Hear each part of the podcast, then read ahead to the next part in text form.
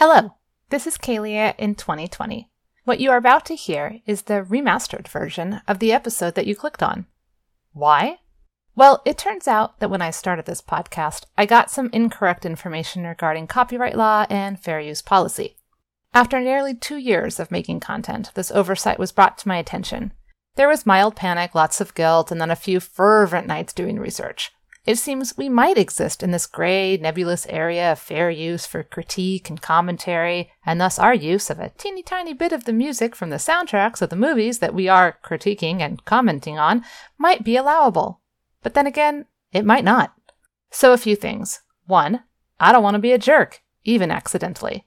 Two, I think it's important to acknowledge when you mess up. But three, and this is key, I think acknowledging your mess up isn't enough. You have to rectify the situation if possible. And guess what? It's totally possible to go back into these old episodes and clip out the maybe illegal, maybe just slightly crappy bit of audio and replace it with a bit of music created just for me by the same composer and performer who made us our theme music. Which is what I'm going to do. And since I can't help but tinker just a smidge, I might clean up a teeny tiny bit of audio noise while I'm in there. I mean, I've learned a lot over the last two years, and who knows, you might be stumbling upon this podcast feed years from now. So why should your present day ears be punished because way back in time I hadn't yet found the noise reduction button? Anyway, without further ado, here is the podcast you came here for. Just slightly better. Thanks for listening. It's the Pages of Popcorns podcast. Jennifer and Kalia will edify. The Pages of Popcorns podcast. Jennifer and Kalia gonna talk, so you'd better damn well listen. Hello and welcome to Pages and Popcorn Podcast, the podcast where two book nerds talk about movies that were based on books as well as the original source material.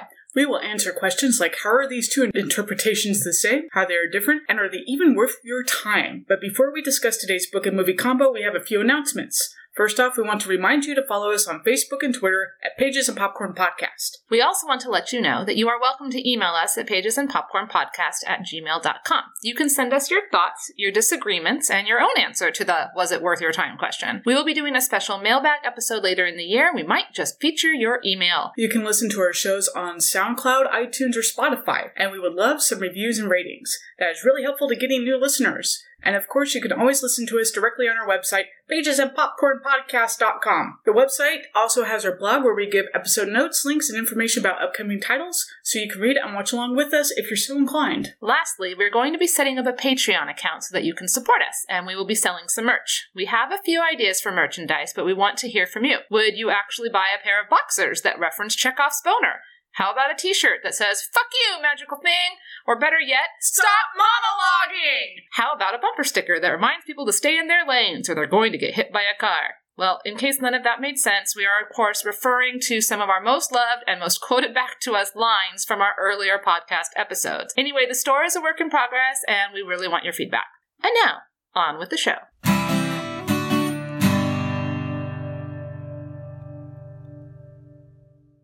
Today we're going to discuss Fried Green Tomatoes at the Whistle Stop Cafe by Fannie Flagg, which was published in 1987, and the movie Fried Green Tomatoes, which was released in 1991. Fannie Flagg wrote the screenplay for the movie, and the main beats of the plot are the same, so instead of doing two recaps, I'm going to break it down by big plot points and go from there. So here's our recap. In both the book and the movie, the story weaves together the past in the 19 teens through the 1950s with the present, which is in the, in the book, the mid to late 80s.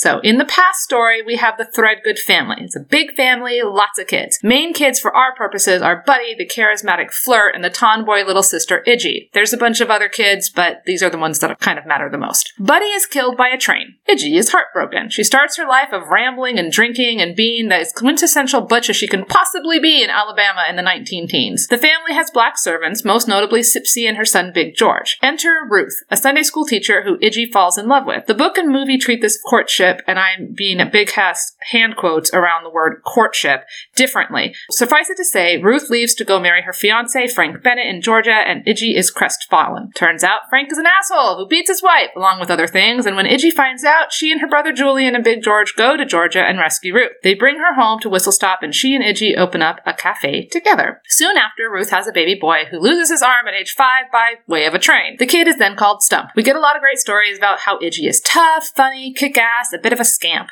She likes to bug the preacher, she causes mischief, but her heart is heart of gold, and she's well loved by everyone. The cafe does great in part through Big George's barbecue, even though it is the time of the Great Depression. Ruth and Iggy are always nice to bums and hobos, and also very kind to the black population of Whistle Stop and Troutville, which is the colored town across the tracks. Despite getting guff from Klan members, including Iggy's poker pal, the sheriff, and Klansman himself, Grady, they still serve the black population at the back door and even charge them less for the food. Speaking of the Klan, Georgia Klan guys show up to harass them, but it's really a ploy for Frank to see Ruth and his son. Then Frank goes missing.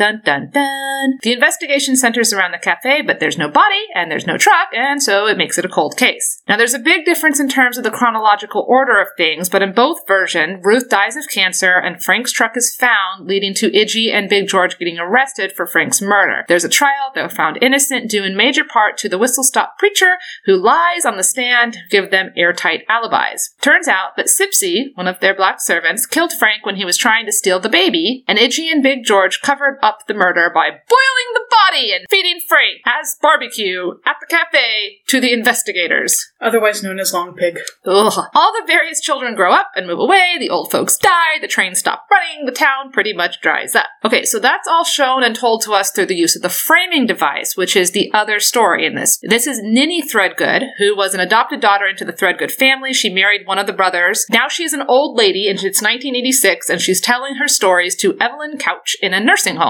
Evelyn is middle aged, she's fat, and she's depressed, but through listening to the stories that Ninny tells, Evelyn starts to examine her own life and her own choices, and she has several epiphanies about where she is, where how she fits in the world, and what she really wants out of life. Eventually, she loses weight, gets a job selling Mary Kay, gains a shit ton of self confidence, finds her voice, becomes a much happier person. The ending is it's a big change, so we're going to leave it alone for now. That is my recap. So before we talk about um, the unimportant changes and then the big ass important changes and then the ending and then the themes and oh my god, there's a big gay theme that we're going to talk about. Before we talk about all that, how did you come to this book and movie, Jennifer? I watched the movie back when it came out. It was kind of the standard chick flick at the time. I went to go see it with my mom. It was very beloved. I think it was a Christmas film. A lot of people saw it, and I didn't even realize it was based on a book at the time. And then we read the book for our book club. Yes, several years ago. That is true. I had actually completely forgotten that we'd read it for book club, and so that throws off my whole little how I came to this thing. Um, but let me see if I can remember. So I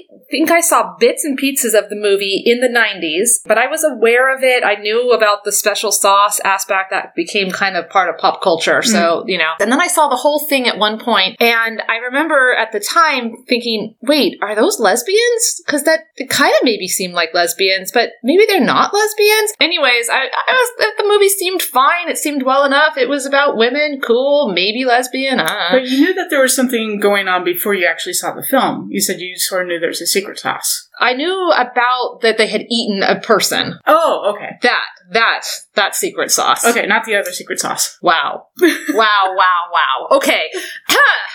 yes, I knew about them eating somebody, but I and I didn't really know much else about it. And so hmm. I saw the movie. I I thought maybe this is coded, maybe it's not. I'm not sure. We read the book in book club. I I didn't remember that that's where I'd read it, but I know I had read it, and I was like, holy crap! There's a lot of gayness. This is super gay. This book is gay. This is lesbian gay, gay, gay, gay, gay. Hooray for the gay! Wow, I'm not remembering the movie quite right. Maybe I'm misremembering the movie, but it turns out now that I have once again read the book, hooray for gay, and seen the movie, I, I wasn't missing that much. I, yeah, and we will definitely get to what what I think about the movie and uh, versus the book. But yeah, so kind of knowing about it, coming to it a few times, and this time really going into the deep dive of what the themes are. I'm I'm gonna skip to the end real quick totally glad that we're doing this book and movie combo. So, okay. The movie did come out in 1991, so not that long after the book came out. And I thought it was interesting that the director really liked the book. He wanted to make this movie. Uh, he had Fannie Flagg write some of the screenplay, but then she found it too difficult to convert. And I think that that makes sense. The book is so much more expansive than the Yeah. movie. So many side characters, such a, a great sense of time and place. Anyways, but she made progress. I think the thing I read online said 70 pages, and then he kind of took over. The casting, I think, was amazing in some cases. I really love Kathy Bates as Evelyn Couch. I really love Mary Stuart Masterson. I have opinions about Mary Louise uh, Parker, but we can talk about that. And Jessica Tandy, of course, was like the quintessential old lady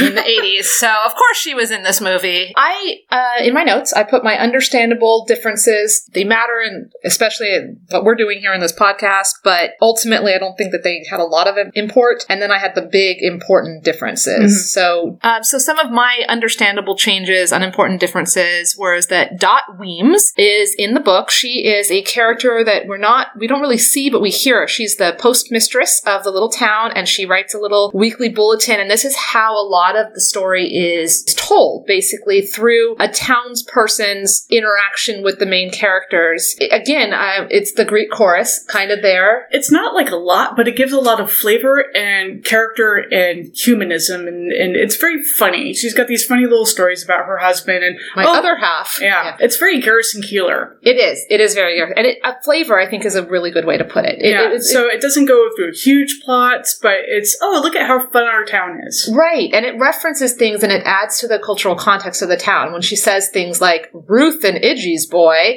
and it it's it sets in this percent you know this understanding of how this world works. Yeah. You know, um, the Dill Pickle Club did this and that and the other thing. You know, and so we we understand the town through the townspeople in a way we wouldn't get just by as an outsider seeing it or Yeah, having so- an insider tell us about it specifically. This her words were written for the people in the town, Mhm. and it gives such an interesting window to the town for those of us not in the town. I loved I loved that narrative device. It adds flavor. It's this cute little introduction to the chapters of okay, this is the time and place, and this is the mentality of it all. It's really adorable. It's not like your typical you know mean gossip. Right. It's all just very humorous and lighthearted. Most of this town was very ideal. I mean, you know, it was it was yeah, even was- when her husband's getting into trouble of, oh my god, our car's wrecked. Yes. But- so if you see me walking, That's why. yeah. This very rose tinted view of the town in some respects, which I think is a broader theme for the whole book. I, I really liked little Dot Weems and, and yeah, Dot Weems is cute. Uh, there's the elephant. Yes, the elephant. So one of the stories that obviously didn't make it to film about how, and it, it's definitely there to show us that Idgie is not racist and that Idgie loves people and takes care of people. And it's Big George's daughter is sick. She won't eat.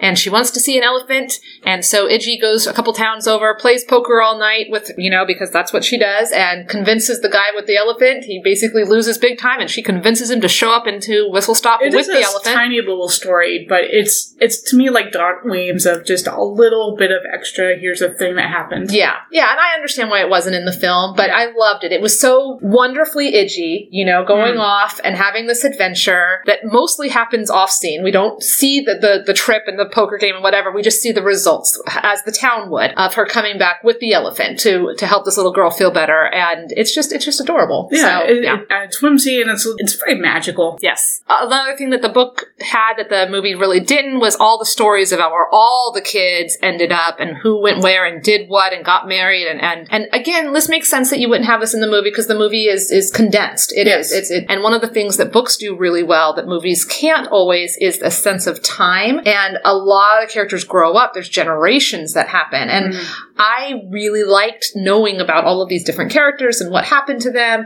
I understand why it wasn't in the movie. It wouldn't have worked, especially since the focus of the movie was really about these women and not as much about the town and this time of the period of life. Which the book was definitely more about the town, the period of life, all of that stuff with showcased through the characters, and the movie was much more about the characters. Yeah, so a little thing. It was interesting to see where they ended mm. up and and all that kind of stuff. Stump and Eva. Yeah, so this kind of gets into a big change in the from the book to the movie. In the book, you have Idgie is older when she meets Ruth. Okay, actually, no, let me back up. Buddy loves Eva.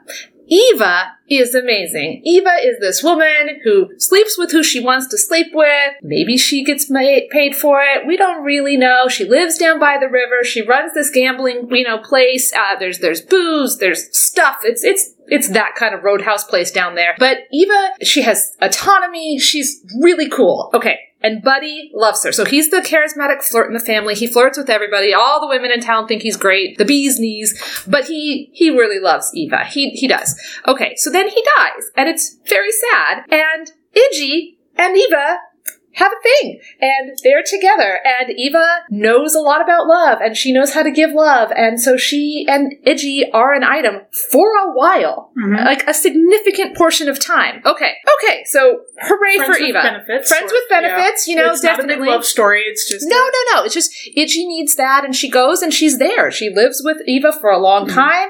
They stay in good contact when when that ends. Eventually, Ruth comes to town. Iggy and Ruth, yada yada. There's a lot of differences that happen too, but one thing is, eventually, Stump grows up. And he is a teenager, and he's having issues because he has one arm, and he's embarrassed about maybe having sex, and he's worried he'll fall on the girl, and he's worried that she'll laugh at him, and all of this stuff. And so Iggy's response is to take him to Eva so that Eva can pop his little cherry and teach him how to have the sex. And it's incestuous and weird, and I'm so here for Eva. I'm just happy that there's no slut shaming, no slut shaming. and that was really refreshing. Eva was great. Yeah. Oh, she sleeps with everyone, but hey, she's got a lot of love to give, and that's all that's really said about that. There's Yes. no. She's not a negative character. She's just a positive, sexual, free woman. Again, with this this town being the very idealized, rosy tinted glasses version Yeah, of a southern imagine. town. Yeah, a real southern town going. Oh, yeah, whatevs. we're fine with her. It's Eva, man. We all know. Everybody loves Eva. yeah, the redheaded one. The redhead, of course, she's the redheaded one. So there's some other um, big changes with Eva that we'll get to in a minute, but a couple of the other um, unimportant things that we had the whole tapestry of Birmingham and and the racism. Now, of course, there was racism in the, in the movie, but it was so much clearer and well developed in the book. And again, that sense of time and place and the way that Birmingham was described, and we got some historical notes about how it was like on the upswing and then it was on the downswing, and, and just fascinating little bits of history that, of course, the movie couldn't do, but it, it was slightly disappointing. So I can't say enough good things about how well this book did about time and place and getting that sense of that. So there's a lot of rose. We'll get into this a little bit later, but the rose-colored glasses don't to completely cover up everything that's really subversive about the time. That is true. Very true. Okay, so then a little change. Stump was a great football player and a hunter in the book, and in the movie, he kind of was into baseball. But again, a, a pretty big change actually. In the movie, he wasn't allowed to grow up. They compressed everything happened in the same six freaking months, and so Stump was still a very young child when the trial and his mom dying and all of that stuff. In the book, we, because we could go with more time, Stump grew up. I loved watching him grow up. I love that he became this great hunter even with one arm and a great football player even with one arm and mm-hmm. he you know moved on and was able to I, I love that i love that we have a character with a disability who's not treated as you know disability porn or you Yeah. know like anything like that and iggy is just very straightforward and she's like we're gonna call you stump because everyone else is gonna call you stump so just own it and do that. And i just i love that. Uh, iggy, iggy was great with that. So anyways stump and stump being ruth and iggy's boy seen by the town. In the movie i didn't kind of get that sense in the same way that i probably partly because we didn't have dot weems literally saying stump was ruth and iggy's boy. Like the town just accepted that stump belonged to both yeah, there's not a lot of development when Stump is a young boy. Yeah, at that point he's just like the young boy and he's Stump, and then we're moving on with with the other stuff because there's a lot, Lot. going on. There is, there is, but wish we could have had more stump. Ha, I'm sure he wished that too. Okay. Uh, the best scene in the movie, by the way, is not in the book. And the best scene for me was Evelyn Couch on her trampoline, sassing her husband at the point where she starts to care Stop. more. In the name of love. Jump, jump, before you break my heart. Jump, jump, jump. I love the little springs as she's. Oh my gosh, it is it is super cute, and she's she's getting to this point where she's owning herself and she's taking care of herself, and her husband's like looking at the food, the healthy food. He's like, "What are you doing? Trying to kill me? Oh, if I wanted to kill you, I'd use my hands." Jump, jump, jump on her little trampoline. Oh my god.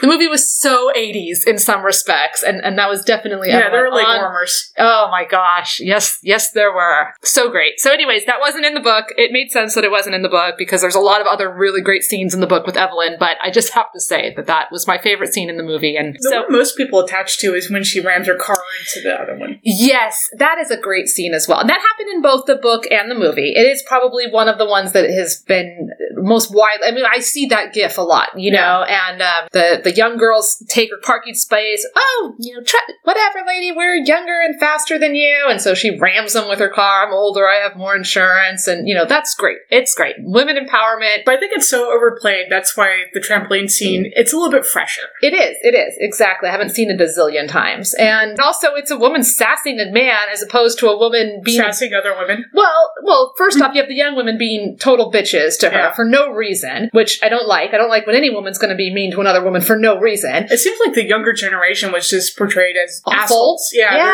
there's the young kid with the mullet. Grr.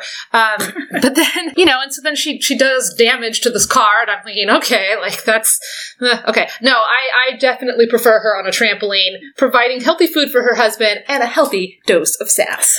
Also in the book, there's this great thing where it says, you know, as she's starting, as Evelyn is starting her metamorphosis into her new version of herself, um, she's getting healthier, and she had an orgasm that practically sent her husband into the emergency room. He was so surprised, and then he started exercising too, and I was just like, "That's great!"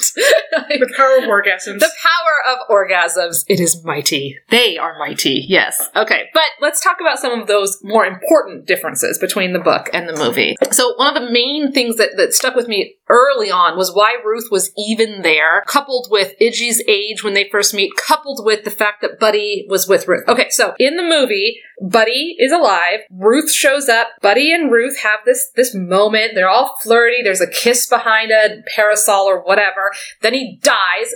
Ruth and Idgie watch him die. Idgie was a freaking child when Yeah. she met Ruth. yeah, Right. she's like six almost. She's Okay, really so young, I was giving six. her eight, but yes, six, seven, eight, somewhere in there. She's little. Okay, fine. And her older brother has this girl that he likes, and then her older brother dies, and both Ruth and Idgie get to watch that, which was awful to watch. Okay, fine. In the book, they don't actually see it. Yeah, in the book they do not see it. Whew, yes. In fact, nobody sees anybody getting hit by the train in the book. It just happens and then everybody responds to Yeah. it. Yeah. Which okay. But in the movie we're gonna make it dramatic and Chris O'Donnell's foot's gonna get stuck and you know, the whole point the reason he was down there was he was chasing the hat of contrivance. So so anyways, Buddy dies, everybody's sad about it. Child Idgie, six, seven, eight year old Idgie, runs away and starts living out in the woods and you know, Big George takes care of her occasionally and yada yada. This is stupid. Okay, in the in the book, Buddy dies, but Idgie's older. She has she has you know this difference, and she runs away. But she's not a little little child. She's older at that when Buddy dies. You guys don't see this. I was just doing my skeptical head shake at Kaylee of, ah, kind of, sort of, not quite. But yeah, okay. She was older though, not substantial, but she was enough a couple older. of years, but not like significant. I feel like a difference between a six-year-old living in the forest and a ten-year-old living in the forest. Okay, here's big. the major thing: is that helicopter parenting is a fairly new phenomenon. Yes. Okay, so Okay. 1930, uh, all right, in, in my day, back in my day, when I was like five years old, I was running around in the But you weren't fields. sleeping in a forest without any kind of parental supervision. Um, well, maybe you were raised by wolves. no, no. like seriously, during the summer, I was out at night bicycling, you know, playing in the river. I, Okay. I- seriously, I was, I get it. I get I it. was a wild child. But I still, especially because in the book, it's she's older, so she's she's hunting. That's you know that's how she's surviving out there. She's not just sitting out there. You know, I, I was like, I, whatever. Okay, I found that very hard to believe, but maybe You're that's such a Californian. Apparently, I'm a Californian. To me, Now, it's Ruth- not that unbelievable, especially in the 30s. or in the Especially it was in in the the teens, in Yeah, the twenties. But yeah. okay, so Ruth, Ruth comes back later. Like she leaves, she comes back, and now she's here because she's going to help bring Idgie back home. Idgie's older now; she's like a teenager. Idgie's family has basically enlisted Ruth to come back, and I don't even know what they wanted to like bring Idgie back into the fold, bring her back to civilization, get her to stop living in the forest and whatever all the time. Then we start this relationship between Idgie and Ruth, where you're you're kind of like, okay, so Idgie, Ruth is there to make Iggy a better person, but instead Iggy's, you know, wildness kind of rubs up on Ruth and then that story progresses. In the book, Ruth was there later. She had no interaction with Buddy at all. And she and Iggy Just naturally it's became friends. naturally Yeah. like it, it, she she was just there and she and, and Iggy was older when they first met and it was definitely reciprocated Yes. They both fell in love with each other. It- the book is not subtle about this. Ruth loves Iggy. Iggy loves Ruth. Yeah. So The in the movie, movie- there is that kind of contrivance of enemies to friends. I don't have to like you. Let's do the, the little angry dance, and then we'll be friends. Yeah. It, it's it's a trope. It's a standard trope. Yeah, it is a standard trope. I just, I, I really didn't like it. Yeah. I really didn't like what they did to Ruth's character in the movie Mm. at all. And it started with this. It started with her having a thing with Buddy, and then is very incestuous if you bring in the relationship that she was dating the brother and the sister. Right. Or was she even dating? Because in the movie, it's never as explicitly clear. And again, I know that there, things had to be coded in 1991 differently than they would be coded now. But I, okay, and this gets me into the, casting choice. So the the the gal who plays Ruth is Mary Louise Parker. Okay, Mary Louise Parker is a great actress. Hurrah, hurrah! One thing that she does really well is a monotone, almost I'm I'm not affected voice while holding her face still and her only her eyes are moving and kind of only her mouth only a little tiny bit like she does this i'm to do it and you guys can't see it but jennifer will get the benefit of this i am standing here and i am thinking about things and i'm looking around and that's what's happening now okay This, is an amazing impression. this inflection works really well with certain characters. It worked great in Weeds because that character was out of her element and was was grasping at things and for the most part when she's kind of this like I'm acting like I know what's going on, but like my face kind of isn't moving because I'm not really sure and I'm taking a second to think about things through and I'm, I'm da da da da da. That works. And it works on the West Wing when she's, I'm running this feminist organization and I'm in the man's world and I'm playing politics and I'm, I'm considering every word that I say very carefully. In this movie, she didn't get to act. And I know that this actress can act, but they, they wrote the character of Ruth so badly and then her inflection is I had more of level. an issue with Masterson than I did with Parker. Really?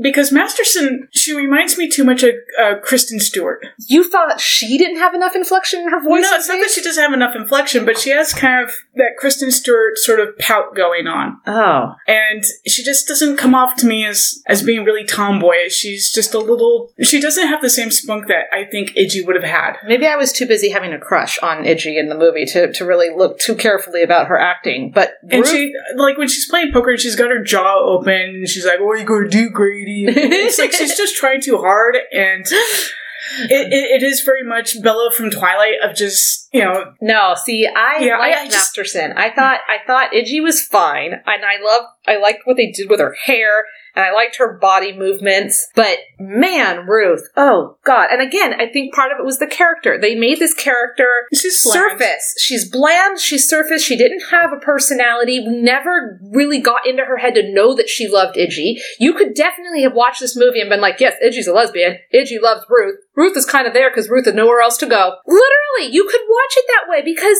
Ruth never acts in any possible way like she actually cares or she has any feelings other than the Ruth feelings that somebody's told her to feel in that particular moment.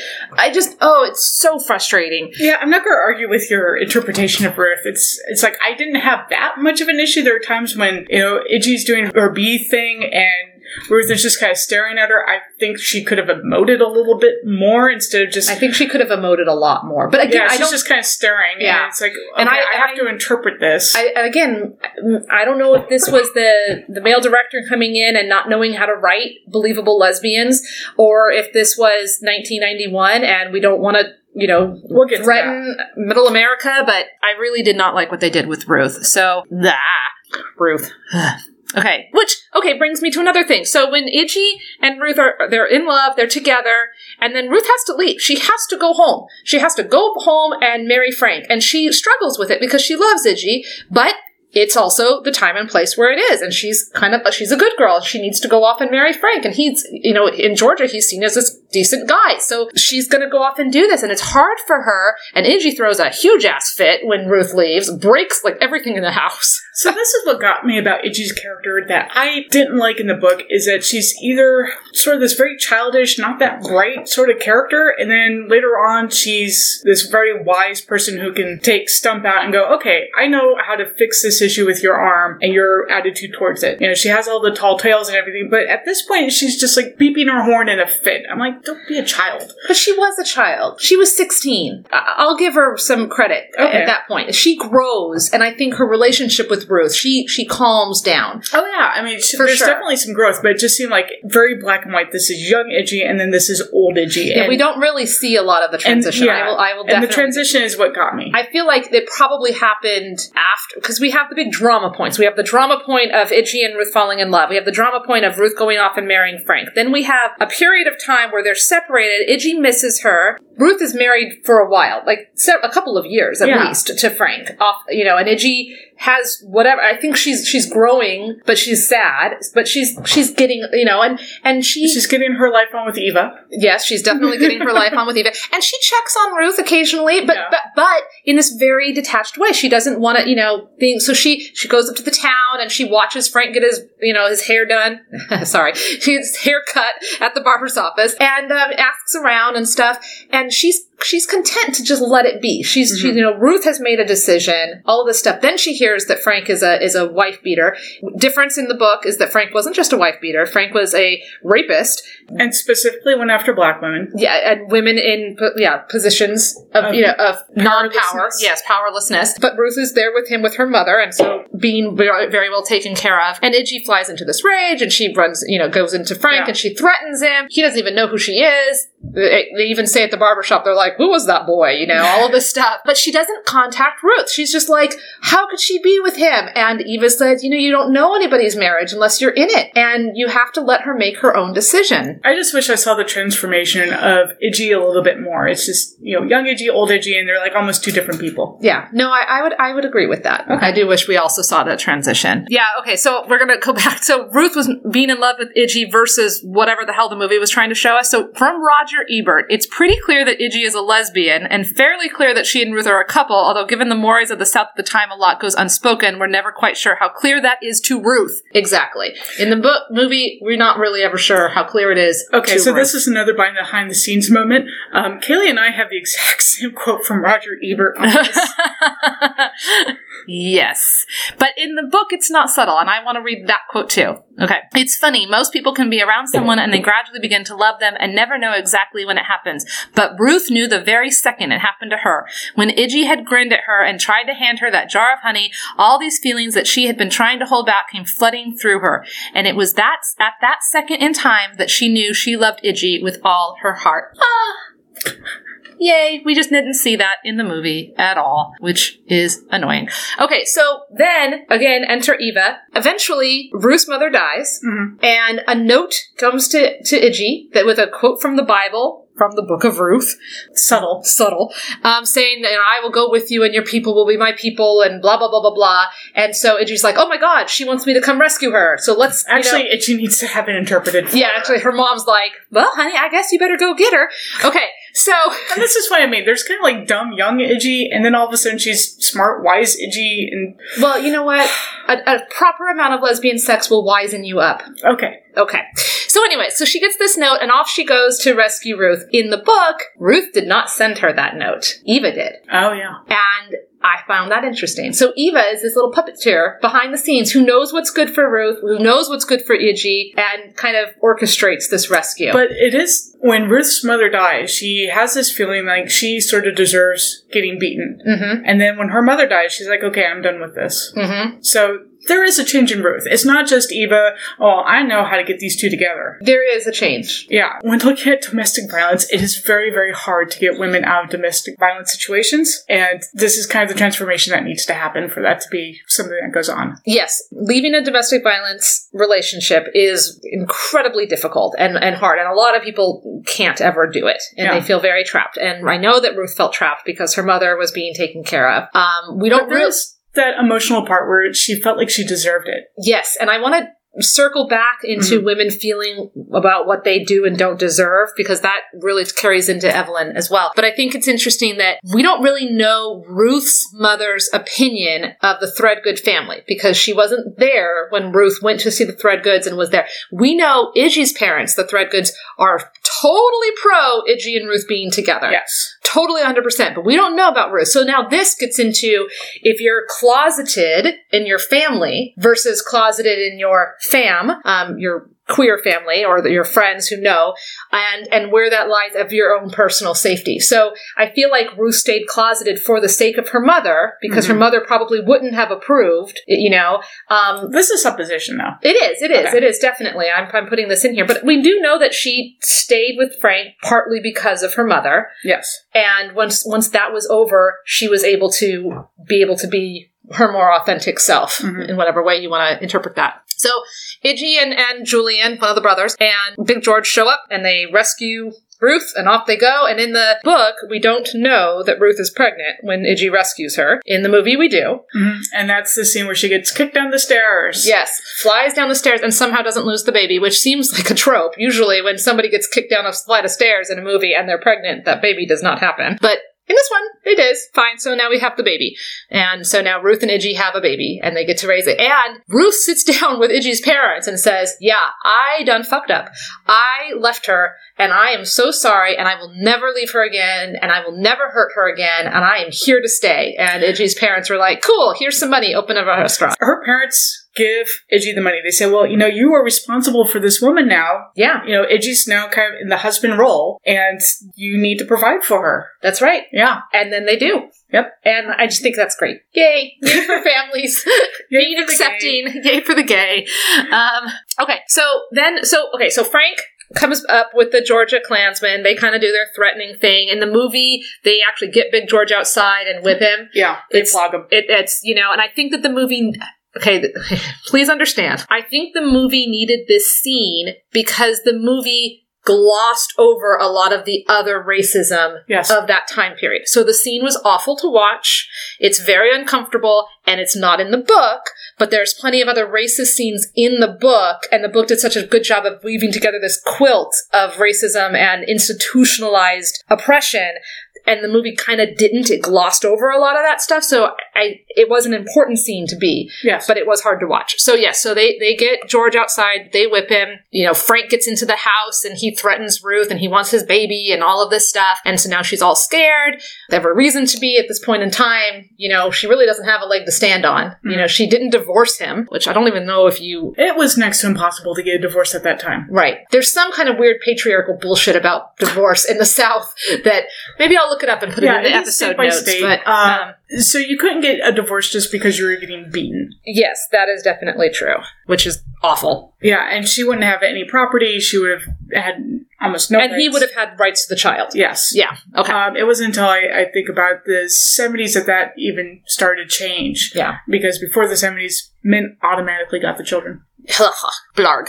Okay. Then Frank comes back to steal the baby, and in the book we are doled out this story very carefully. In the movie, a little bit uh, less so. But he comes in, he tries to steal the baby. Then something happens. He doesn't get the baby, and he's dead. And it, they keep the mystery for a while of who actually killed Frank. I kind of felt like who actually hit him in the head wasn't nearly as important as who was part of the conspiracy to cover up the murder. But you know, sure. It makes for a nice high point in a film. Exactly. That that that's true. Um, it was Sipsy. Spoilers. and um, you know, because she was part of the family and she loves that baby, and you know, she So here's a little side thing. Sipsy, she adopts a baby that was left at the train station one day. yes, She finds out, oh, there's a baby. I'm gonna go get it. and she leaves and she runs and gets this baby, and that turns into Big George. Yeah. Yeah. So she's all about the adopted baby. But she never gets married. And so there's kind of a question, since this is very pro sort of LGBT, is Sipsy asexual? Because she never wants to get married. She just loves children. And so she takes care of all these children. Oh, I have no idea. I did not read into that at all. Well, there you go. There you go. if she had a relationship that it wasn't, it was just wasn't talked about. But you're right. Like everybody else, But everybody else would have- off, yeah. or, or at some point. If she had a husband, I, it would Well, I have don't been know. least all of our main characters are well, not all of our main characters, a lot of our main characters are gay. Maybe she was just a lesbian and had had. Well, I kind of like the idea of having an asexual character because Sure, yeah. your head canon can make that work for you. yeah. Otherwise, she would have gotten paired off with Eva at some point, like everybody else. Everybody else. Uh, Team Eva. So yes, it's Sipsy. Sipsy's the one who did it. But of course, you know, that time period, it's going to be real bad if anybody finds out because now you have a black person who's just killed a white person and it doesn't even really matter why at all, even though he hit her first and all of this stuff. So now we get to the cover up and we get to the, the truck goes into the river down by Eva's place and Frank's body goes into the big boiling pots to make barbecue. So when I saw this as a teenager, I had absolutely no problem with. Oh, they just like fed a whole bunch of people a person. As an adult, I look at that and go, "Oh my god, that's so goddamn gross." Yeah. Yeah, it's it's pretty gross. Yeah, but when I was a kid, it was like, "Oh, that's funny." well, and what I think is interesting in the in the movie, you have one of uh, Big George's kids sitting there watching him cut up this meat, and now that you know what it is, it just adds a level of whoa to the whole oh to the whole situation. And in the book, it's even more graphic because in the book, before Big George gets the body and they do what they're going to do to it, there's a couple of minutes of downtime as transition, and Sipsy freaking cuts Frank's head off and buries it in the garden. along with all the, the bird heads and fish heads and everything else, you know, in the garden, and that's found later and, and whatever else. But oh my god, you guys. yeah, there is definitely something going on with Big George's kids too. There's some development here that's a little bit creepy. Yeah, well, and and again, it's it's missed in the in the movie. We don't have time for Yeah. that. They're not the main characters. It's Well, I don't even think they even have his children in the film at all. Almost. well, they, they have the one who's in the cafe who runs to get help when Yeah. Frank comes in, who's also watching him cut up the meat, and that's about it. We don't we don't, and they're not even named. I don't think in the movie. yeah, Um, in the book, his kids are Jasper and Artis, Jasper and then and he has an older son, Willie. mhm, who dies. Yeah, who dies in the war, and that's really sad too. And it has Yeah. it talks about like you know how okay whatever. Anyways, yeah. we'll So- get to that. Again, I understand that the movie was written in a time and a place in the in the early '90s, and it was trying to tell a very specific part of the story. But it is a little disappointing, more than a little actually, that a lot of the the black characters, the characters with these really interesting, like we could have had a whole other movie just Yeah. about them. But the film is really long. It is a very long film. Is so it? they, yeah. Um, so there is an uncut version that has a couple extra scenes that's a little over two hours. You do have to compress for time. A two-hour movie is a very, very long movie. Yeah, So it's it's full even enough. a two-hour lesbian movie. Especially this one when it wasn't full on lesbian. I could watch Never mind. Okay, go ahead. Brokeback lesbians. Yeah, Brokeback lesbians. um, okay, so Frank dies. Sipsy's the one who did it. They cover it up. There's this conspiracy. Fine. Okay, then we have the investigation. And in the book, we have Curtis Smoot, who comes from Georgia Hmm. to, to look into this death. And in the movie, it's the same thing. Curtis Smoot comes over, and then they're trying to figure out. the casting was pretty well done. Yeah, this guy's great. He's Yeah. always that kind of weaselly. Yeah. Okay, so and he's eating Frank as he's like, you know, we're So gonna find you. Okay, This totally does not work because they were eating Frank the next, next day. it would have taken way longer. Yeah. right. Yeah. They didn't even discover well, that. I don't think I don't think it was supposed to be the next day. It was supposed to be a little ways because he wasn't reported missing until Yeah. he was reported missing. it then wasn't they- until they had the flood and oh, there's the car because they didn't know where he was. It was just like Georgia. So he was around to to talk to Ruth because Ruth was his wife. was his wife. So yeah, that's two different things though. but in the movie, he wasn't even called in until they found the vehicle. No, no, he came. He came in. He came in before the vehicle was found. Hmm. He did. He did because that because that happens first, and then the and then when the when the vehicle is found, he's not there as part of that. Yeah, but that's what starts the trial. Right, but Smoot's not part of that. Okay. Which is why I know why you're confused because in the in the book he was part of the trial. Okay. but we'll get to that in a second. So anyway, Smoot's But yeah, there. the time thing is just off. He's talking to Idgie, and in the in the movie, he's like, "Girly girl, you can't run from the law." In the book, he goes, "Girl, you can't run from the law." And the book exposition tells us he had a daughter who has to live outside of town because Frank used her and whooped her and has a child by her that he won't acknowledge. So Smoot is a little like, well, gee, he says to Idgie, I really hope his body's not found because then I'd have to come back and I'd have to arrest you. And there's this whole subtext that is drastically and quickly becoming text where he's basically like, dude, girl, I know what you did. I don't care because I didn't like him, but I can't mm. tell you that. But also, please make sure there's no body. Please make sure you have taken care of the evidence so I don't ever have to come back here. And she's like, cool, cool. Okay, so then they're fine, right? Yeah. And then we fast forward, the truck is found. Oh no, now Idgie and Frank get get arrested. Oh no, now we have the trial. Okay, and then during the trial, the minister who Idgie's been tormenting forever and ever shows up, lies under oath, but he doesn't actually take an oath on a Bible. He takes it on something else. He gives her an alibi. All the hobos show up to, to confirm her alibi. Everybody's happy. As this is happening, the judge in the trial's like, look, there's we got a minister here. He wouldn't lie. We've got all these people. Blah blah blah. It turns out that judge is no less than Mr. Smoot. In the book, it's the same guy, and he still is like, Frank dead? Oh well. Like, Oh, he darn. doesn't care. And I love that. I mean, of course, that gets us into a little bit of this Southern justice aspect where it's kind of fucking corrupt, but whatever. It's fine because the bad guy gets it and the good guys win. In the movie, we it's not the same character. The judge just randomly is like, "This is crazy pants. Let's not have this trial," and it and it feels a little disjointed without that connection. But I love that the connection was there in the book, and that Frank's own bad deeds continue to. That kind of goes along with like the rose colored Southern experience because usually when you have Southern justice, that is not a good thing. Yes, usually Southern justice would be that Big George just hung. Yeah. you know, and there was no trial or, or anything like that. So yeah, the other big difference between the trial in both of in the book and the movie is when is Ruth because in the movie Ruth is alive. The trial, the, the flood happens, which I know that's why you were confused about the timing. Yeah, it, it happens very quickly. All of this stuff about Frank's death and then the flood and then they find the truck and then there's the trial. That's like there's like less than a year difference here. It's like six months or maybe even like six yeah, weeks. in the movie, it's It- Ruth it's being years later, and Ruth is dead by that point. Yeah, and the movie, she this is where her I'm going to teach uh, Sunday school. I'm the good girl pays off, and she gets the preacher to help out Idgie. Right, which is fine. Or in the book, the, the preacher comes forward because Idgie, as one of her heart of gold moments, helped his son out years and years and years ago, which comes back to this whole idea of karma, like Idgie does good things for people, and then down the road, good things come to her. Frank does bad things to people, down the road, bad things happen to him. You know, we have a lot of, of, of that idea of karma, and then how you treat other people coming back eh, to be repaid to you. So they didn't really do that in the in the movie. They didn't have Railroad Bill in the movie, mm-hmm. which in the book was this somebody who kept getting on trains and throwing food off towards the the little tiny black towns along the way, so that It- people it's wouldn't starve. And it's Idgie. It's, Yeah. it's it's no there's no question. And in the book it becomes very obvious that it's Idgie, like Stump finds out about it. So there's no mystery there, but like that's a thing. That's another part of who Idgie and Ruth, because Ruth was part of it. It is a tiny bit, in, yeah, in the movie, it- well, they, they they throw stuff off the Yeah. train at one point, but they don't have like railroad bill, as this right. pickups They just have you know Idgie throwing food off the train and as corrupting Ruth. cor- as part of Ruth's corruption. Ugh.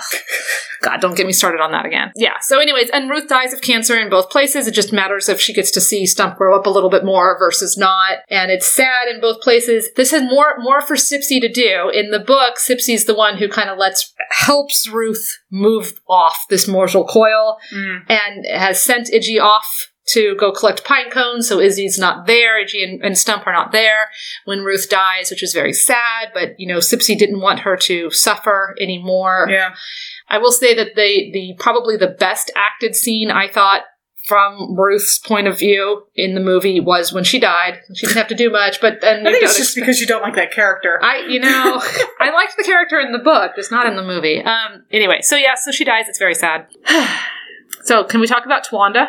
Okay, let's talk about Tawanda because we are completely forgetting the '80s theme here. We're Well, well- all You know, the '80s theme. It's almost like a two. It's it's two separate books, Hmm. and and I feel like I'm not sure why Fannie Flagg decided to use the framing device the way she did. I feel like you could take out all the 80s stuff and you'd still have a really interesting story. It would be fine. It might have to be rearranged a little bit structurally from a narrative point of view, but but really it would be fine. It would be an interesting story, blah blah blah blah blah.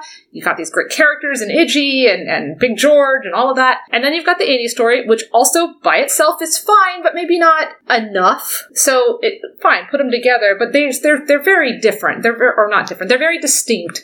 And so I feel like you, you kind of have to talk about them as separate things and then talk about their connections as opposed to talking about them being interlaid because I, yeah. It's really difficult whenever you have flashbacks and this sort of structural device. So a really, really good story will have them play off of each other. Mm-hmm. You know, you'll you'll build up to something where you do need these two different structural devices. This one, not so much. Right. Usually, when you have two parallel storylines and one's in the past and one's in the present or whatever, they have parallel structure in terms of rising action, climax, and falling action. Yeah. So, so as you're reading about the, you know, plot A, it's building and building, building and getting to its climax at the same time that plot B is building and building. And then like both of them have their climaxes at the same time, simultaneous climax time. And when they do that, then everybody comes together at It the feels same like it either should be a his and her or a hers and her underwear pair. there you go.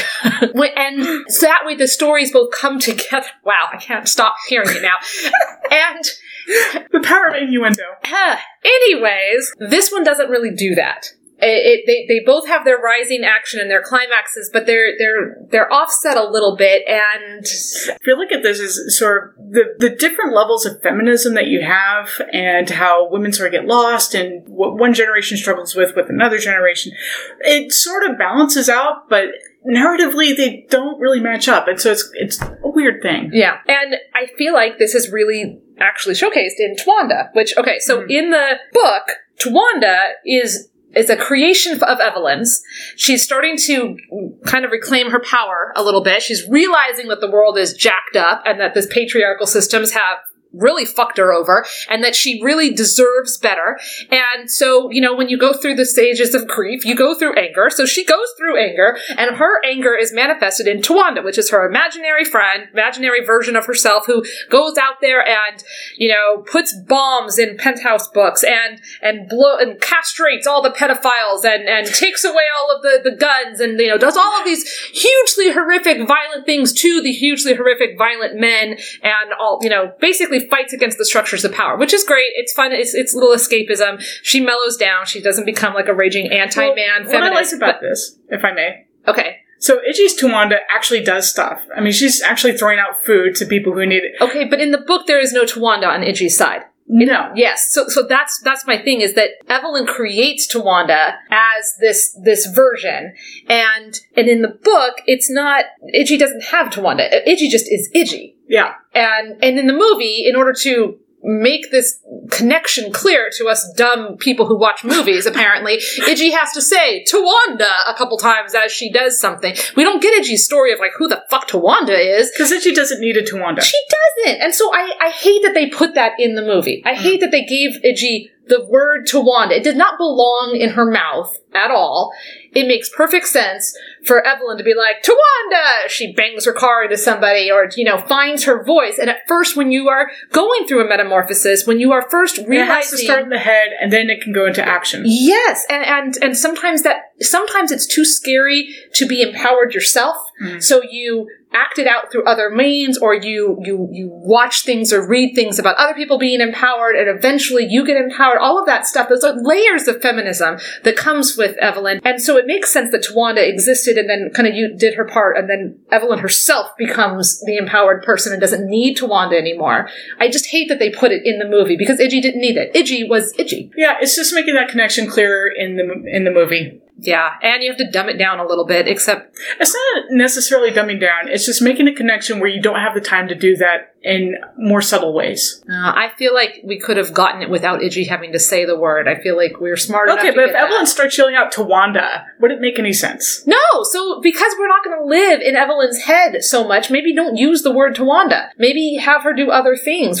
There's a way that you could show the story without having to tell it. But like having this random word that's never explained in the movie, Idgie says it and then Evelyn says it and you're like, oh, okay. But, Yeah, it, but- it, it waters down the point because in the in the book, Tawanda was this manifestation. Tawanda was this symbol. Tawanda was important to Evelyn's growth as woman, as a person, as a character. You character. have Idgie doing it during moments of action. You know, when she's being the, the social justice warrior. You know, back before there were social justice warriors of throwing out the food and helping out this people or that and what have you. And so that is the call of action. That is then Evelyn's call to action in her head. yeah, So that's why you have to make that connection. Otherwise, Evelyn just yelling out to Wanda doesn't make Right. sense because you don't have that ability to kind of go through her mind in a film. I think my point was that I, I wish that she hadn't needed the word Tawanda. If we're not going to show as You much, just want her having action. I wanted the action or to find a different way for the filmmakers to show. Mm. And I think that they did. Like when she's on the freaking trampoline and she's sassing her husband or when she's making decisions. Uh, there was a lot of things that happened in the in the book that were very cerebral for Yeah. Evelyn. There are a lot of stuff in her head. So we couldn't get that because we don't spend time in Evelyn's head really in the movie because it's a movie, not a book. But I feel like we could have had more of those moments showcased. You know, they could have found ways to show it instead of just telling us. And they're telling us by also putting this word in Idgie's, and I think it detracts from Idgie's character. It's So also your mileage will vary. I these just two stories together a little bit more. yeah, yeah, because we needed that because well, you do we- because uh, yeah. yeah, because they are very separate things. And so, why are you telling these two different stories? Is because one is impacting the other, and this is a direct connection. it is a direct connection. That is true. So let's talk about the ending. All right. Okay. First of all, in the book, the ending is amazing because Idgie's still alive. She and Julian are like living somewhere else, selling fruit and honey Yeah. at a stand, and Idgie's still doing her stuff, and it's it's happy. Yeah. And Evelyn has basically like Ninny Threadgood, the, our storyteller, She has dies. died. Um, Evelyn, like you know, has gone to fat camp. I guess is where she was, and she's gotten her own sense of self powerment. She's moving on. She's Mm-hmm. doing well in life, and you know, way off over here, Idgie's also still alive and doing her thing. And I thought it was great. Yeah. it was great. In the movie, we have Ninny doesn't die. In fact, Ninny's going to go live with Evelyn, and then there is this question they kind of play with at the end of the movie about This whether or so not Ninny is actually Idgie. Now, she's not. She's she's she's not. She cannot be. She cannot possibly be Idgie. First off, she introduces herself. Hi, I'm Mary Corey, who is one of the the Claire. brothers. Yeah, whatever. And so she would be the next brother fucker. Yeah. Hollywood, stop making brother fucker movies. okay, but she's not Idgie. She's not Idgie. There's no way she. Okay, first of all, It, it's it looks like a last minute thing that they threw into the film just to make all the ends really neat, and it doesn't. It makes it really weird. It does. if you pay attention to the film. Because- but after two hours, maybe you don't remember that's how she introduced herself. well, not only that, but It's creepy. she would have been talking, and, and I get like they're like, oh, Idgie always told these tall tales, so now here's this person telling this long, tall tale, but it doesn't work. She gets dropped off by the, she, she takes a taxi from the old folks' home to her home, which has been demolished, and then she's sitting there on her suitcase, basically looking at where her house used to be, going, oh my god, they stole my house, when Evelyn shows up to take her home. But also, magically, over here on the grave side of Ruth's grave is a jar of honey with a note. So, where the hell did the honey come from? Are you trying to tell me that Ninny slash potentially Idgie left the nursing home, got dropped off with her suitcase, went off into the forest, grabbed some honey, put it in a jar, wrote a note, stuck it over on the graveside, then went and sat back down in front of her house to continue the pretense that she was? No, no, that's it's stupid. ridiculous. It's dumb. Evelyn's saying, Is Idgie still alive? And Ninny's saying, Well, yes, you know, and oh, will we see her today? Well, we might, you know. Okay, because Idgie's alive, not because Ninny's Idgie. So I hate that the, I hate that there was even a question there. It Yeah. really undermines a lot of stuff, and it's just it's just silly, is what it is. I do not have time this level of silliness. So there. Also, the book ending was just way better. Yes, Yes. but it would have been a downer for a movie. I don't think so. I- Jessica Tandy dying. I think that you could have have Evelyn being sad, but being like, I learned so much from you, Mrs. Threadgood, and, and now, you know, here I am a year later standing at your grave, and I'm telling you where my life has taken me, and I got that pink Cadillac just like you always said I could, and blah, blah, blah. And then you could have even had her saying, and I'm driving down to Florida to go to the Mary Kay convention, and then she stops in a roadside cafe, and she buys honey from this uh, old woman, and she gets in the car, and she goes, huh, and then she drives away.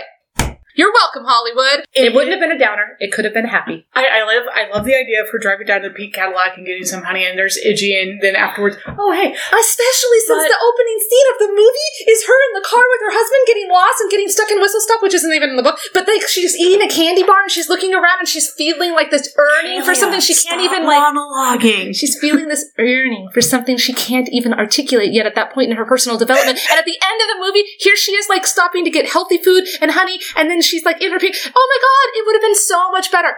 Hollywood, you really need to call me the next time you do a book to film adaptation because I have ideas. The end. Everything left I have to say is about themes or things I am bitter about. What about you? really, Kaylee, you bitter and angry about something? Shock. it happens. okay. So we have family, blood, not chosen, love. uh, aging, lesbianism. Let's see, we have racism, southern justice, which kind of talked about, kindness, feminism, ball busting, patriarchy, smashing, women power, roar! We have the power of words and our stories. Not that we're going to talk about any of these in detail. Okay, okay, sorry, let's start at the top.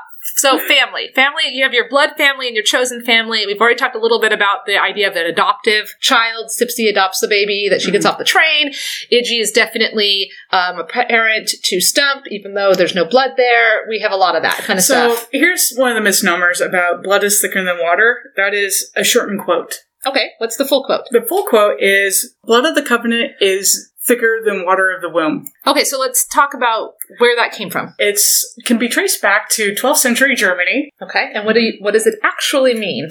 So, water of the womb, these are the people you're related to by family. Blood of the covenant are the people that you choose in life. These are the people you make your oaths to. So, when you make an oath to somebody, as in like knighthoods or whatnot, this is stronger than your ties to your family, which Awesome. is exactly the opposite of how we use it today of blood is thicker than water. Right, that's true. Yeah. Everybody, you've been using the quote wrong, but we have edified you, so now you can use it properly.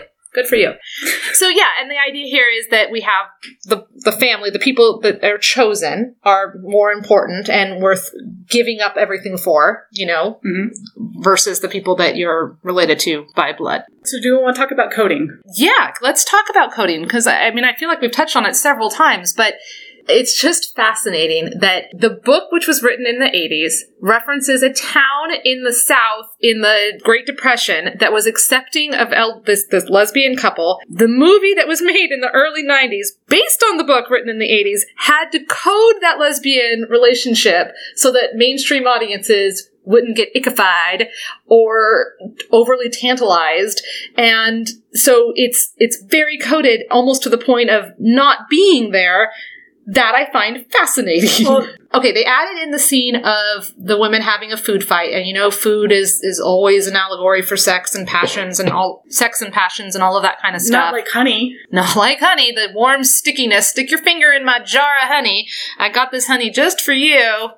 It was dangerous, but I did it. Okay, so I am going to make a recommendation to anybody who's really interested in sort of the, the history of gay and lesbian cinema is the Celluloid Closet. Now, there are more than one documentary, but this is one of my favorites. And it looks at how coding was done back in the early days. So Ben Hur, absolutely gay. And everybody knew it, except for the guy playing Ben Hur, Charlton Heston, because everyone was playing it around him. Right. So yeah, when did you finally have like mainstream openly gay films? It seems like Brokeback was like the first one that really had that mainstream. This is a relationship, and that's the and we're not gonna Code we're not gonna code all. it. Yeah, it's it's explicit. Yeah, and so before then, yeah, you do have those sort of relationships, but you have to look for them, and you have to know how to look for them. If you were a straight audience member, did you see this relationship? as as a lesbian relationship. I Yeah. feel like no. No. I, I think it was so well coded. I was a freaking queer person who but hadn't seen any representations really on Yeah. film, so it wouldn't even have occurred to me that they could. There was a moment of, well, now it's almost maybe, maybe. Oh no, it's a no. little sensual for straight Right, you know, Yeah, and they're friendship. like, and then this water, and I don't know, I don't know. Like, there's maybe, a, oh, it's a very chaste kiss. Okay, they're they're living together, but because it wasn't bonk bonk on the head, it wasn't there because we hadn't at that point hadn't had a lot of other representations. So when you don't see yourself represented in media, in movies, and film and television, There is representation, but you have to look for it. Right. I'm just saying, like, Yeah. it, it, especially if I this movie came out in 1991. I was 10. Okay, so like I had not seen the lesbian stuff out in the world, and when But I also didn't know how to look for it either. it, it- that's my Yeah. point because it wasn't there enough to, to be obvious. So then you didn't realize that you were supposed to look But at you can another look back at layer. like and, Rock Hudson films. You know, you can look back at the 50s and 40s films and even the 30 films. yeah, through and- these lenses now, you Yeah. know, but not at the not you know when you're first coming to books or movies or cinema or, Mhm. or anything, any kind of media, you- you're they're basically tabula rasa. You don't know what to even look for. You don't know to ask the questions. So yeah, no, I it was it was it was overly coded, and I have another little thing. Okay. okay. I'm going to say it's coded for people who don't know how to look for codes. Yes, but I feel like at that point, if it's coded so much that the people who aren't looking for codes are going to miss it, and then people who might actually want or need that in their life, like Mhm. queer me in the '90s, are still missing it. Like I feel like it got overly coded. I guess is is and, and that's okay, and I understand why, and I understand, that doesn't mean I have to like it. And no, so you don't have to like yeah. it. And representation is great. watching I'm just going to say, if you look back at like a 1950s film and you have Greta Garbo and she's dressed in a tuxedo, this is obviously, you know, queer cinema, but you have to make it for a straight audience so queer people can understand it and say, oh, hey, there's my, my butch lesbian gal. Right. Yeah. So, unlike the novel, the film does not make the lesbian romance between the two central characters explicit, instead, leaving the relationship between Idgie and Ruth ambiguous. The DVD contains an audio commentary in which the director acknowledges the relationship and points out that a scene between Idgie and Ruth engaging in a food fight was intended to be seen as symbolic love making. The thing that gets me about that is Grady comes in at the end. Yeah, he And does. And he's little- watching because that's what men like to do. At the time of the film's debut, it was criticized by reviewers and activists for what was seen as glossing over the lesbian relationship. However, it did win an award from the um, from GLAAD the GLAAD, yeah, because it had lesbian content. God, the bar was really low. It shows examples of discrimination against African American women and the disabled, but the novel's examination of sexuality based prejudice through a robust lesbian plot is made more ambiguous. And I got that from a really interesting couple of um, critical essays, and I will link to them in our in our notes because some, there's a lot of really cool critical essays that were written Yes. about this. Kind of bridging off of the lesbianism, we have a lot of themes here about feminism, especially in the book where uh, Evelyn has this whole epiphany about ball busting and how like her husband says that that woman's a real ball buster and that's a bad thing. But then like if you have, you know, you gotta have the right balls for that, you know, and all this stuff. And so she's like, oh my god, what is this men's deception with balls? So here was a funny thing I thought is in the book, she actually does dress up in saran wrap. Yes. And in the movie, it's so cute because you don't actually see anything, but she's dressed up in saran wrap and she looks so ladylike. Oh yes, it's, almost got a bow.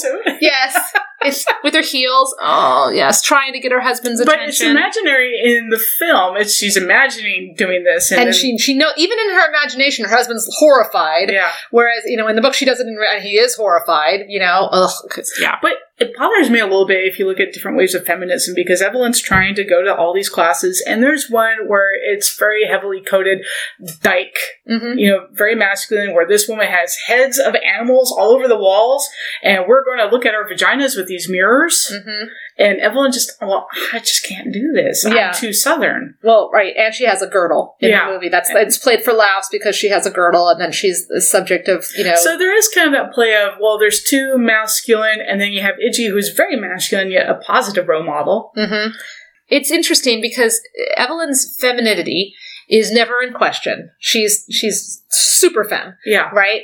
Um, and she she even has a point where she doesn't want to be.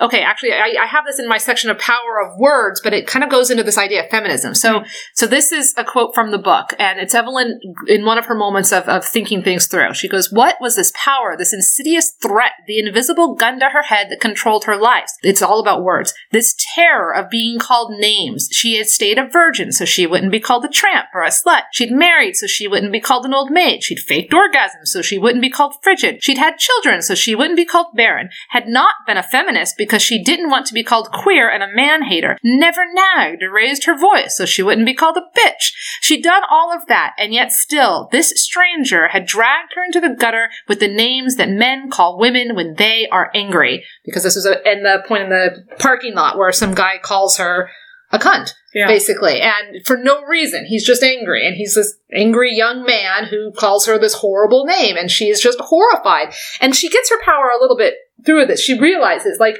why am I letting men specifically in society have this much control over me? But when she's trying to find herself, Mhm. she's looking in all the places. She's doing the work. She's going to these things. Maybe I'll fit in here. Maybe I'll fit in here. But she doesn't want to be a man It's very feminine mystique. It is. It's a very 60s sort of uh, feminine issue of I don't know who I am anymore. I'm just not happy. Right. Well, she's in her 40s. Her kids are grown. Her And- husband doesn't care about her. He's, you know, One of the saddest things was she didn't spend that much time with her son because her husband would say, Well, you don't want to raise a queer. Ugh, yeah, the book had a lot of that in it. And that's why I mean, the, the book has the very rose colored glasses, but it's more subversive than you would expect. Right. And this is one of those things that was kind of subversive of, oh, we're going to have queer bashing, and yet it's a very gay. Well, we have the queer bashing in the quote unquote modern Yeah. time, whereas in the old timey history in, in this rose colored southern town where everybody got along and even Except the for the Klansmen had, you know, like decent moral fiber somehow because they weren't those Georgia Klansmen. They were, you know, well, these were our word, I won't say. You know, all of this Well, stuff. the only reason they got away with it is because Idgie was friends with Grady. Yeah, so exactly. she but we still had this whole idea. Like it was, it wasn't as dangerous. It, It was a glossed over a lot. to me, magical Idgie. Because magical Idgie gets the elephant. Magical Idgie does this and that. and keeps the people safe from Yeah. the Klan. My point is that the queer baiting, the queer baiting, the queer bashing in the in happens in the modern versus the old time, Yeah. which is is backwards kind of in some ways, but also it makes perfect sense from a from a fictionalized book. Yeah, I thought it was sort of interesting, you know, in the 50s, tramp or slut, this would have been such a bad thing. And then you had Eva, who Oh, just yeah. didn't care and just lived her life and was free and was, they never have a question in this 30s timeline of who they are. Yeah. It's never questioned. It's a modern sort of conundrum. Yeah, it's interesting because I feel like a lot of times when you say, "Oh, the good old days," you know, you're you're really you're the good old days for who? For the white people in power? Sure, yeah, those were the good old days. But you know, in this case, the good old days, people knew who they were. You're allowed to be a lesbian and run a business. You're, you know, You aren't allowed to divorce. That is an issue. that that definitely. Well, and you know, Evelyn is not really interested in leaving her husband. She just wants to have a better life yeah. and and she gets it in the end by the power of feminism, which you know she's a little afraid of at first, but she she eventually gets there. So Um, I do want to bring up Jasper and Artis a little bit. okay, characters who are left out of the movie completely. Yeah, so Jasper and Artis are twins. The oldest son, whom she named Jasper, was the color of a creamy cup of coffee. The other one, named Artist, was black as coal. They are Big George's children. Yeah. You have Jasper, who ends up being a very well respected gentleman who works on a high end train. At one point, he's. He's given an award for being a, a wonderful Pullman. He- Yeah, he has a great life. And then you have artists. And, you know, describing people in terms of food is kind of a racist thing to begin with. But even with coffee, you think of coffee as warm and creamy and, and wonderful, even though it is a very racist sort of way to describe somebody. Yes. And then you have artists who's dirt. He's basically coal. He's black almost to the point of being blue. He's got blue gums. He's in jail multiple times. There's often no reason giving. He's a philanderer. He's poor. Um, at one point, he tries to save a friend's dog, um, cuts the rope, and then dog catchers claim the Artis pulled a knife on him. And he ends up spending six months in prison.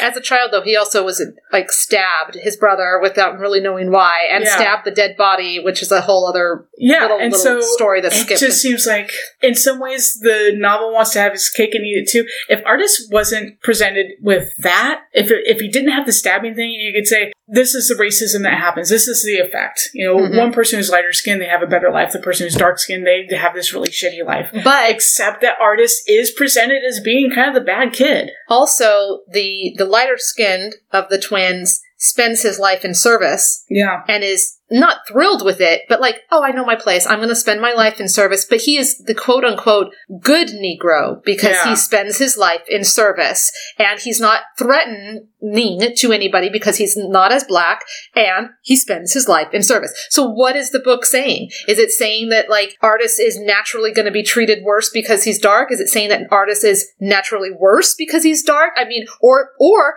is he being punished for finding himself and like going to Birmingham being like, oh my god, jazz and music and life and, and stuff, and I don't want to be put down and and work at my life in service. I want to be my actual self. I it is kind of a mixed message that comes from. Yeah, It's, and that really bothered me. If you didn't have artists with that one stabbing scene, I would have had a lot more sympathy. You could make a case of this is what you know culture does to a person. This is Mm-hmm. you know when we're we're racist, this is what happens. But you had that one scene, and it's Yeah. like, oh fuck. If, it's it's not institutionalized racism. At that point i think it's the author's almost it's almost impossible to write about something that you live in right? And so if you you know and Fannie Flagg was raised in the south Mm. and she was writing this book in the 80s so yes it's pretty progressive but there's going to be kernels of things that she probably can't completely separate from just because it's cringeworthy though. it oh my god yes It's so cringeworthy. Like, you know, Idgie and Ruth, well, they're the good white people because, you know, they're nice to their blacks. they're nice to their to their blacks Yes. There's And still a I lot mean, of this it's- ownership Yeah. bullshit. Yeah. No, for sure. And, and so, yeah, It- it- It, reminds me so much of Paula Deen, though. It's like, well, I'm so nice and I cook with butter, and oh, I'm going to say that word. yeah, because I can. Yeah. Idgie never says the word, thankfully. No. No. But, you know, I, And there's another scene where Sipsey goes, "Oh, don't let this happen to Ruth and Idgie. Don't you do it, Lord?" And I'm just like, "Oh God, why? Really, really? Yeah. have to." And so that really, really bothered me, and that's why again, the book is- rose colored version, and this book was written by a white lady for white audiences in, Yeah. in a lot of ways. And so, of course, she's, and, and Fannie there's what happened Flagg and Fannie Flagg is is a lesbian herself, or bi. I'm not sure. She's had multiple relationships with women. I'm not sure how she you know identifies, but so that is her her thing. That's her area. She's going to write a book with that has strong protagonist lesbian characters who are the good guys who blah blah blah. That's great. And there's this glossing over of the racism, especially in the movie. Yeah, can you can you can you fault it? No. Can you still be cringed? Yes. And I can totally fault it. well, okay. I, I feel like, you know, an author's never going to be perfect and right. Well, there's stuff of the author. Of you know, you can look at this as you know, what is Fannie Flagg really putting into this, and then what can we say about the culture of it? Um, but then you also have Willie, and it's it's just really, really gross. Well, okay, so he's in the military and he's the, the town is very proud of him. Our very own Willie has gone off to fight and then the war ends and then he is in a bar and he gets in a bar fight because he finally, you know, he has a breaking point where he stands up and says, "Hey, don't talk about my, oh, my mother, or my father. I think it's his Hmm. father. Somebody says that his father, you know, is an Uncle Tom because he's always working for the white people and blah blah blah." And so Willie loses his temper and he kills this guy and then the army's like, "Oh, just another black guy having Yeah. a knife fight at a bar." And so it's a dishonorable and it's not And so that's what I look at and go, yeah, she almost gets it. Flagg like almost gets because that's a great story to have in there Mhm. to say it's a tiny little thing and it says a lot. Yeah, But then she had Jasper and Artis, and that that hurt. yeah, it did. I I'm not arguing with you for sure. Argue with me. no, not on that. so that's kind of all my themes. Oh, we had aging. Aging is a big theme. Um, you know, everything from looking into your past and it gets rose colored. Again, we're getting this story from somebody, an old lady's version of it, and the town's own version of itself through Dot Weems. So eh, it's going to gloss over some stuff, but also women age, people age, aging sucks, death is sad. I don't know, the town gets old and dies. The people get old and die. People get old, they move on. Well, that's I think well handled in the book, and that's what they missed out with the movie. And but we talked about this. You know, Yeah. we we don't have Ninny dying, and it takes out a, a major lesson Mm-hmm. because it's sad. It is sad, and life is sad. There's sad things in life, and also death happens, and so not any you know you're not guaranteed any extra time, and so you kind of have to make the best of it. And I think that that as a catalyst for for Evelyn realizing that you know my life is half over, but it's only half over. Like she feels really old at the beginning, and she even says I'm too old to be you know. And then he says, "Honey, you've still got half your life. You've still got 40 years to go." And so like that's kind of an optimistic thing. You can make a change now and still have a lot of years of good. So don't give up. I, you know, so there is an optimistic thing about that, but we need the death at the end to, to really bring that lesson home. And since it, we didn't Yeah, it. and to me, this is this is a lot of lost opportunities in film. So we talked about the Last Unicorn, which had kind of a sad ending, but I, as a child, it wasn't sad to me, even though it's not the super happy sugar ending. Mhm. It's a necessary ending. Right. And so this one, you're missing out on that necessary ending of, okay, it's not going to be leaving the audience feeling great and happy and, oh my god, this is so cute. But it's the one that gives you the strongest lesson. Yeah. So it, I, to me, that was a missed opportunity. Yeah. Back to uh, another little thing is I love Ninny, and she has a son who has mental health issues. He had an aneurysm. He's always going to be in this childlike state. She takes care of him her whole life. But this is part of what makes her such a happy sort of person is that she had this child who was never sad, who always took the kind of the best parts of life. Right. And so that's a great lesson to have. And so when we're looking at Doc uh, Weems, Dot Weems. Yeah. Dot Weems. It's it's these stories, and some of them could be just, oh my fucking god, look at what my husband did. But she doesn't tell it that way. She's like, oh, look at what my better half did, and it's sort of cute. It's like, okay, we can poke fun at ourselves. We can move on with life. We can have some fun. Not everything has to be like tragedy all the time. So it's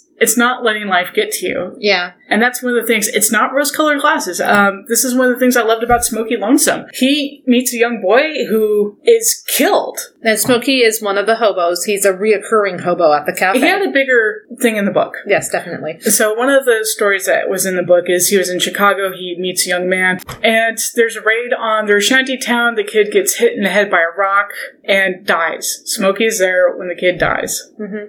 And that again, it's it's a little subversive. You don't expect to see that in this very happy little novel. No, there are bad things that happen. Mhm. This is not an easy time to live in. So I, I kind of missed that story, and I wish a little bit more of that was in the Yeah, movie. I wish that the movie hadn't glossed over a lot of stuff. Yeah. And, and but I really feel like it could have been two very different movies, Mm-hmm. and it it- you know then it would have told a different story.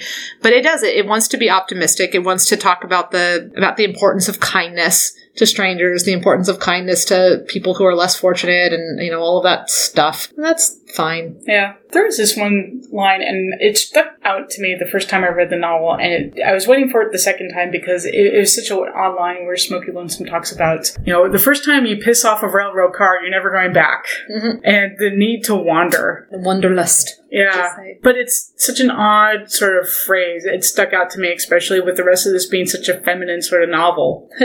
and we all know it's harder for women to piss off the side of a boxcar, But not impossible, Kalia. not impossible. Just got to do your exercises. send those emails to pages and popcorn podcast and attention jennifer um, for all those wishing to give advice on how to properly piss off the side of a boxcar Okay, so any other thoughts other than pissing? nope Lesbian love is real love if you are reading the book. that's right because if you're watching the movie you might miss it completely okay so was this book worth your time i say the book Yes, all in caps. And the movie, sure, fine. But only if you're not going to read the book, because the book is so much better that after you've read the book, when you see the movie, you go, good God, they missed a lot. And I really wish that I had not wasted these two hours of my life when I could have been doing something better because I got the best parts of the story by reading the book. I think the movie was cute, but it was very much a movie of its time. You don't hear it referenced very often. It's not replayed a lot. It hasn't really hit that classical canon. Yeah, so for me, this is the epitome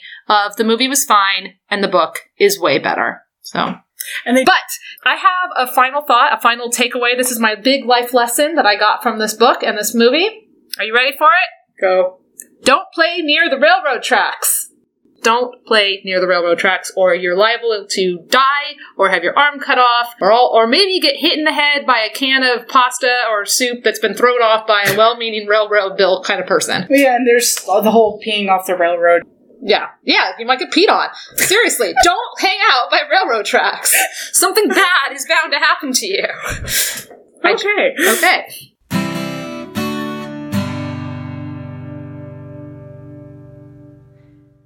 Pages and Popcorn podcast was brought to you today by Southern Feminism and coffee, always with the coffee. Check out our website at pagesandpopcornpodcast.com and follow us on Twitter and Facebook. And yeah, I have nothing else to say really. Okay. All right. Thanks for listening. Bye, y'all.